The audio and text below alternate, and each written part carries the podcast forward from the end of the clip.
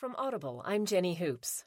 From the Washington Post Politics section, Abby Phillip and John Wagner write After delay and amid pressure, Trump denounces racism and anti Semitism.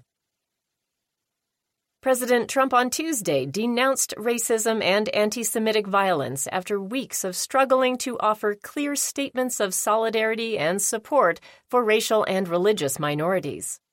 During a visit to the National Museum of African American History,